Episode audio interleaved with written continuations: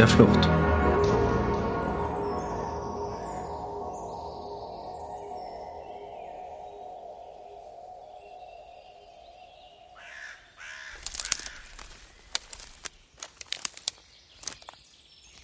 Paul kauerte hinter einem Baumstamm auf einer Decke aus verwesendem Blattwerk, Moos und Ästen. Neben ihm auf dem Boden lag ein schwarzer Würfel mit dem verblichenen Logo eines Lieferdienstes für Gourmetfood. Vorsichtig lugte er über den Rand des Baumstamms.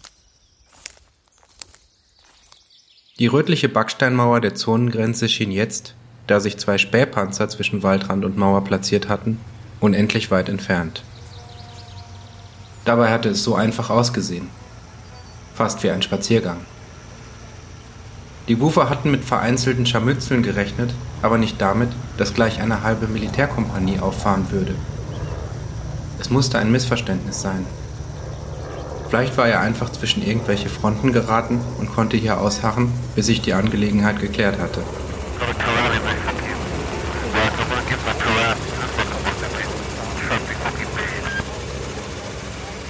Ehe er den Gedanken zu Ende denken konnte, näherte sich ein Jeep, auf dem ein dicker Mann mit grünem Barret saß, der ihm vage bekannt vorkam. Der Soldat neben ihm bellte in ein Megafon. Paul Madorn, kommen Sie aus Ihrem Versteck. Flucht ist zwecklos. Wir haben eine Thermografiedrohne über Ihrer Position. Geben Sie unverzüglich Ihre Deckung auf. Scheiße, dachte Paul. Hier ging es einzig und allein um ihn. Er spähte erneut über den Baumstamm und sah, dass der Jeep gefährlich nahe gekommen war. Hastig schnallte er sich den Würfel auf den Rücken, sprang auf und lief zurück in den Wald.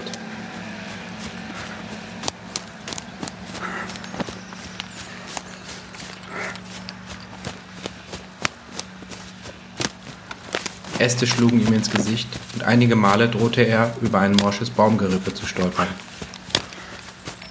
Gut, dann konnten die ihm wenigstens auch nicht so leicht folgen.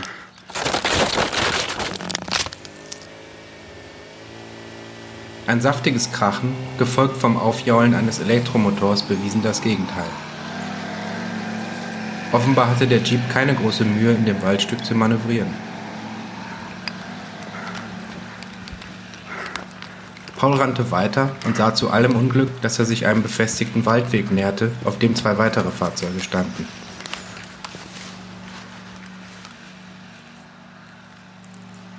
Sie sahen zwar nicht nach Militär aus, aber es konnte sich immer noch um Kopfgeldjäger oder ähnliche Freischärler handeln. Er schlug einen Haken nach rechts und rannte weiter. Ihm war, als könne er bereits den Atem des fetten Militärmenschen im Nacken spüren. Er drehte sich um und sah, dass der Jeep nun doch an einer besonders dicht bewachsenen Stelle festhing. Der Wagen setzte zurück und versuchte es erneut. Paul stolperte auf den Waldweg und sah fassungslos, wie zwei schwarze SUVs auf ihn zugerast kamen.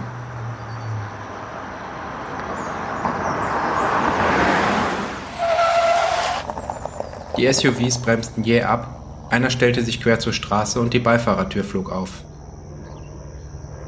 Auf dem Fahrersitz saß sein Vater. Ehe Paul reagieren konnte, brüllte er Kommandos. Komm her, sofort, wir müssen weg. Ein Blick zurück in den Wald zeigte ihm, dass er keine Wahl hatte. Er rannte zum Wagen seines Vaters, sprang auf den Beifahrersitz, legte den Rucksack in den Fußraum und schlug die Tür zu. Sofort setzte sich der SUV in Bewegung.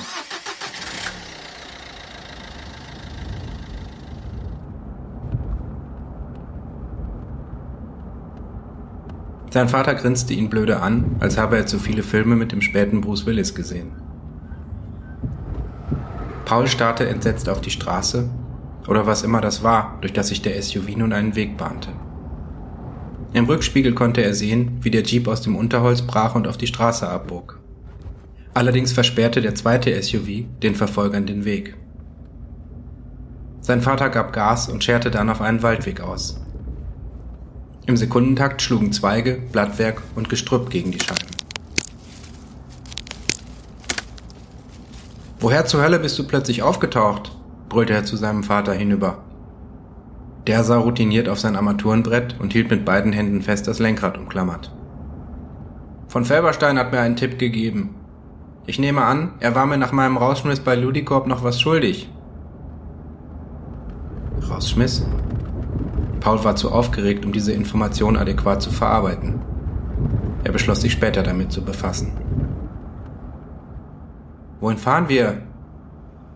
Firmenvilla, Liebnitzsee ehemaliges Human Development Center von Ludicorp. Telegrammstil. Sein Vater schien ganz in seinem Element. Was machst du denn für Sachen, Junge? Warum ist das Militär und jeder zweite Söldner der Interzone hinter dir her? Ehe er den Faden weiterspinnen konnte, begann etwas in seinem Rucksackwürfel zu piepsen.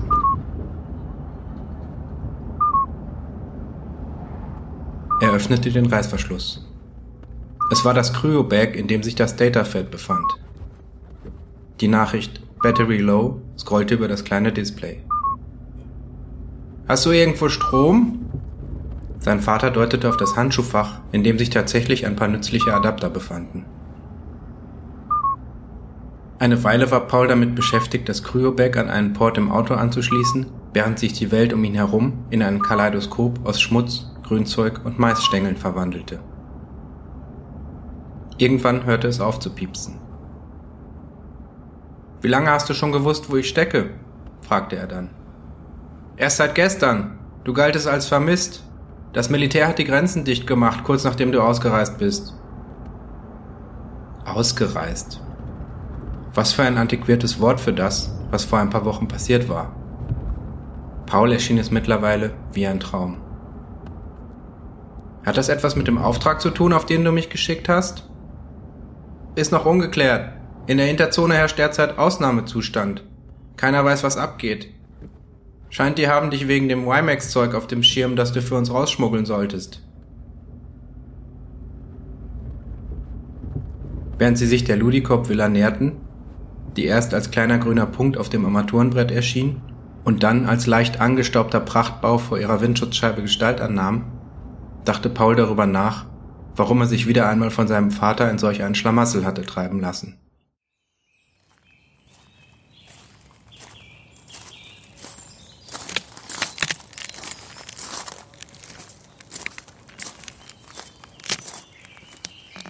Als sie ein paar Äste und Grünzeug sammelten, um den Wagen behelfsmäßig zu tarnen, beschloss er ihn zur Rede zu stellen. Weißt du, Papa, alles, was du planst und einfädelst, endet katastrophal für mich. Oder Mama. Oder Nila. Aber irgendwie schaffst du es, immer als Gewinner aus der Sache hervorzugehen. Sein Vater blickte an seinem verschwitzten Hemd hinab auf die Anzugshose, die er sich an ein paar Sträuchern aufgerissen hatte. Sieht so ein Gewinner aus? Paul winkte ab und ließ seinen Vater alleine weitermachen. Er stöpselte das Kryobag vom Port ab, nahm seinen Transportwürfel und ging hinüber zur Villa.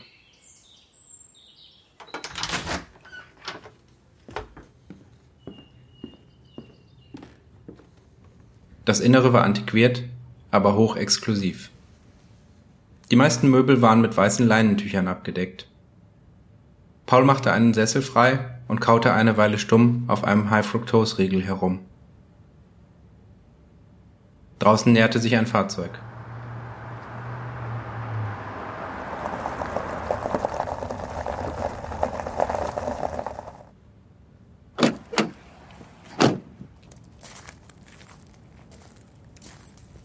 Er hörte gedämpfte Stimmen.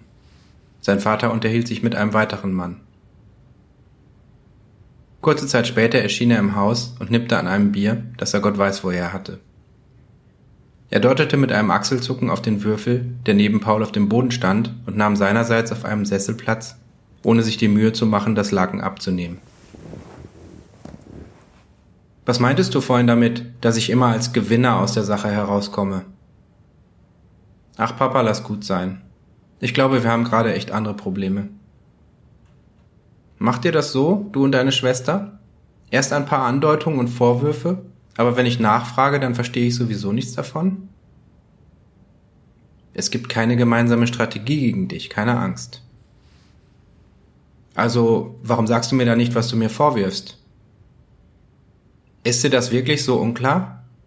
Mama liegt halbtot in einem Krankenhaus und du bist mehr mit deinem Slate beschäftigt, mit deiner beschissenen Arbeit, als ihr ein bisschen zu trösten?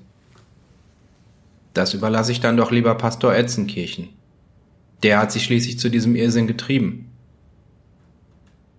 Wenn du sie nicht einfach im Stich gelassen hättest, als sie die erstbeste Assistentin schöne Augen gemacht hat. Etwas zuckte im Gesicht seines Vaters. Sein ganzer Körper spannte sich an, dann sagte er aber ganz ruhig, Du hast recht.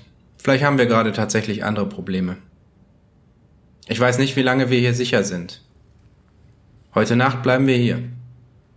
Seifried und Kornblum erkunden die nähere Umgebung. Wir müssen abwechselnd Wache halten.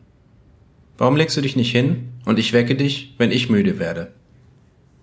Paul nickte erschöpft, rückte den Würfel näher an sich heran und kauerte sich in dem Sessel zusammen.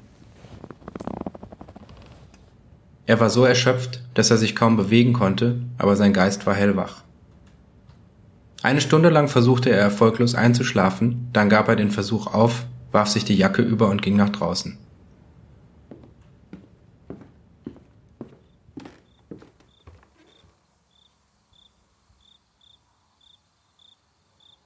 Sein Vater stand vor dem Haus, scharte mit einem Fuß im Kies und rauchte.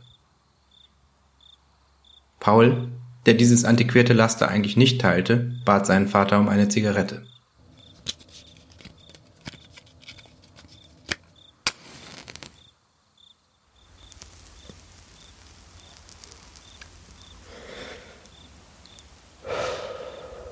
Entschuldige, wenn ich gerade hart zu dir gewesen bin.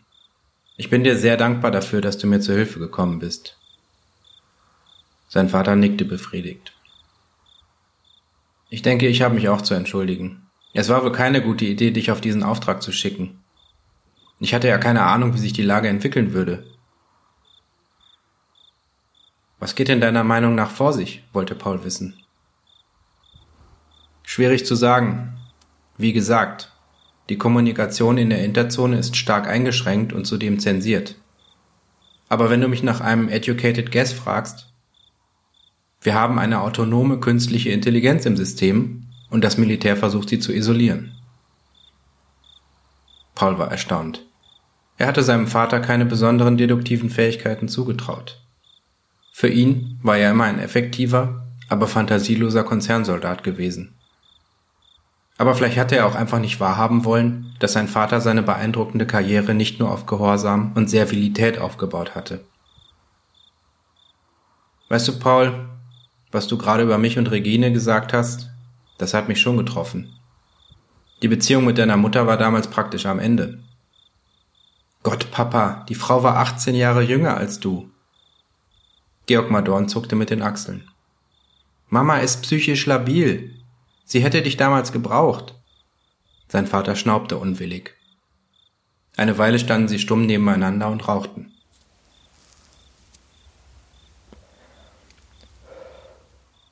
Wie lange willst du noch Wache halten? fragte Paul dann. Jetzt ist es halb zwei. Versuch noch etwas zu schlafen und ich wecke dich dann gegen vier Uhr, okay? Paul nickte, blieb aber noch eine Weile stehen und beobachtete seinen Vater dabei, wie er in den nahen Wald starrte. Schließlich begann sein Vater mit gepresster Stimme zu sprechen. Sie hat Naturgeister und Elfen besucht, während du und Nila im Firmenkindergarten gehockt habt. Diese Freiheit sei ich ihr schuldig, hat sie gesagt. Einmal habe ich sie dabei erwischt, wie sie im Mondschein einen Brief verbrannt hat. Aus den Resten konnte ich rekonstruieren, dass sie irgendein Engelswesen darum gebeten hat, ihr endlich einen Prinzen zu schicken. Als ich sie darauf angesprochen habe, hat sie mich nur mit diesem milden, überheblichen Lächeln angesehen und gesagt, dass es mir ja egal sein könne, weil ich ohnehin nicht daran glauben würde. Paul hörte aufmerksam zu und stellte fest, dass er sich dunkel an etwas erinnerte. Es waren nur flüchtige Eindrücke. Bilder von lautstarken Diskussionen am Esstisch, als er eigentlich schon schlafen sollte. Bemerkungen seiner Mutter. Komische Freunde und Freundinnen, die mit Vorliebe dann kamen, wenn sein Vater auf Geschäftsreise war oder nach einem späten Meeting nicht nach Hause kam. Ich habe es versucht, Paul. Nächtelang habe ich wach gelegen und überlegt, wie ich es schaffen könnte, ihr wieder näher zu kommen. Aber stattdessen hat Vera sich immer weiter von mir entfernt.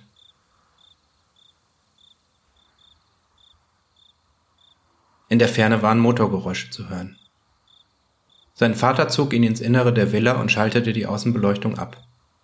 Stumm kauerten sie nebeneinander an der Gardine und versuchten etwas im Dunkeln zu erkennen. Eine SUV fuhr auf die Einfahrt und sein Vater atmete spürbar auf.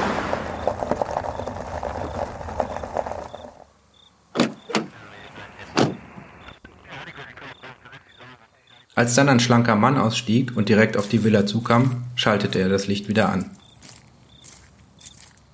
Seifried, Mann, hätten Sie nicht vorher eine kurze Nachricht schicken können? Zu riskant. Kommunikation ist zwar verschlüsselt, aber hier draußen kann selbst das kleinste bisschen Sattcom unsere Position verraten. Natürlich. Wollen Sie reinkommen? Der Mann, den sein Vater mit Seifried angesprochen hatte, schüttelte mit dem Kopf. Für Paul war eindeutig, dass es sich bei ihm um einen Konzernschläger handelte. Seine offizielle Bezeichnung mochte schmeichelhafter klingen, aber die Kiezer hatten ihre eigene Art, die Dinge auf den Punkt zu bringen. Noch haben die Leute von Major Perdelwitz keine Ahnung, wo wir sind, berichtete Seifried. Sie fahren im weiten Perimeter Streife und ziehen den Kordon sukzessive enger. Es ist nur eine Frage der Zeit, bis sie uns hier aufspüren. Sobald die Sonne aufgeht, verschwinden wir von hier, sagte sein Vater bestimmt. Bis dahin brauchen mein Sohn und ich etwas Schlaf. Würden Sie und Herr Kornblum die Wache übernehmen? Seifried nickte und taxierte Paul und seinen Vater mit einem schwer zu deutenden Blick. Gute Nacht, Herr Madorn. Er drehte sich um und ging zurück zum Wagen.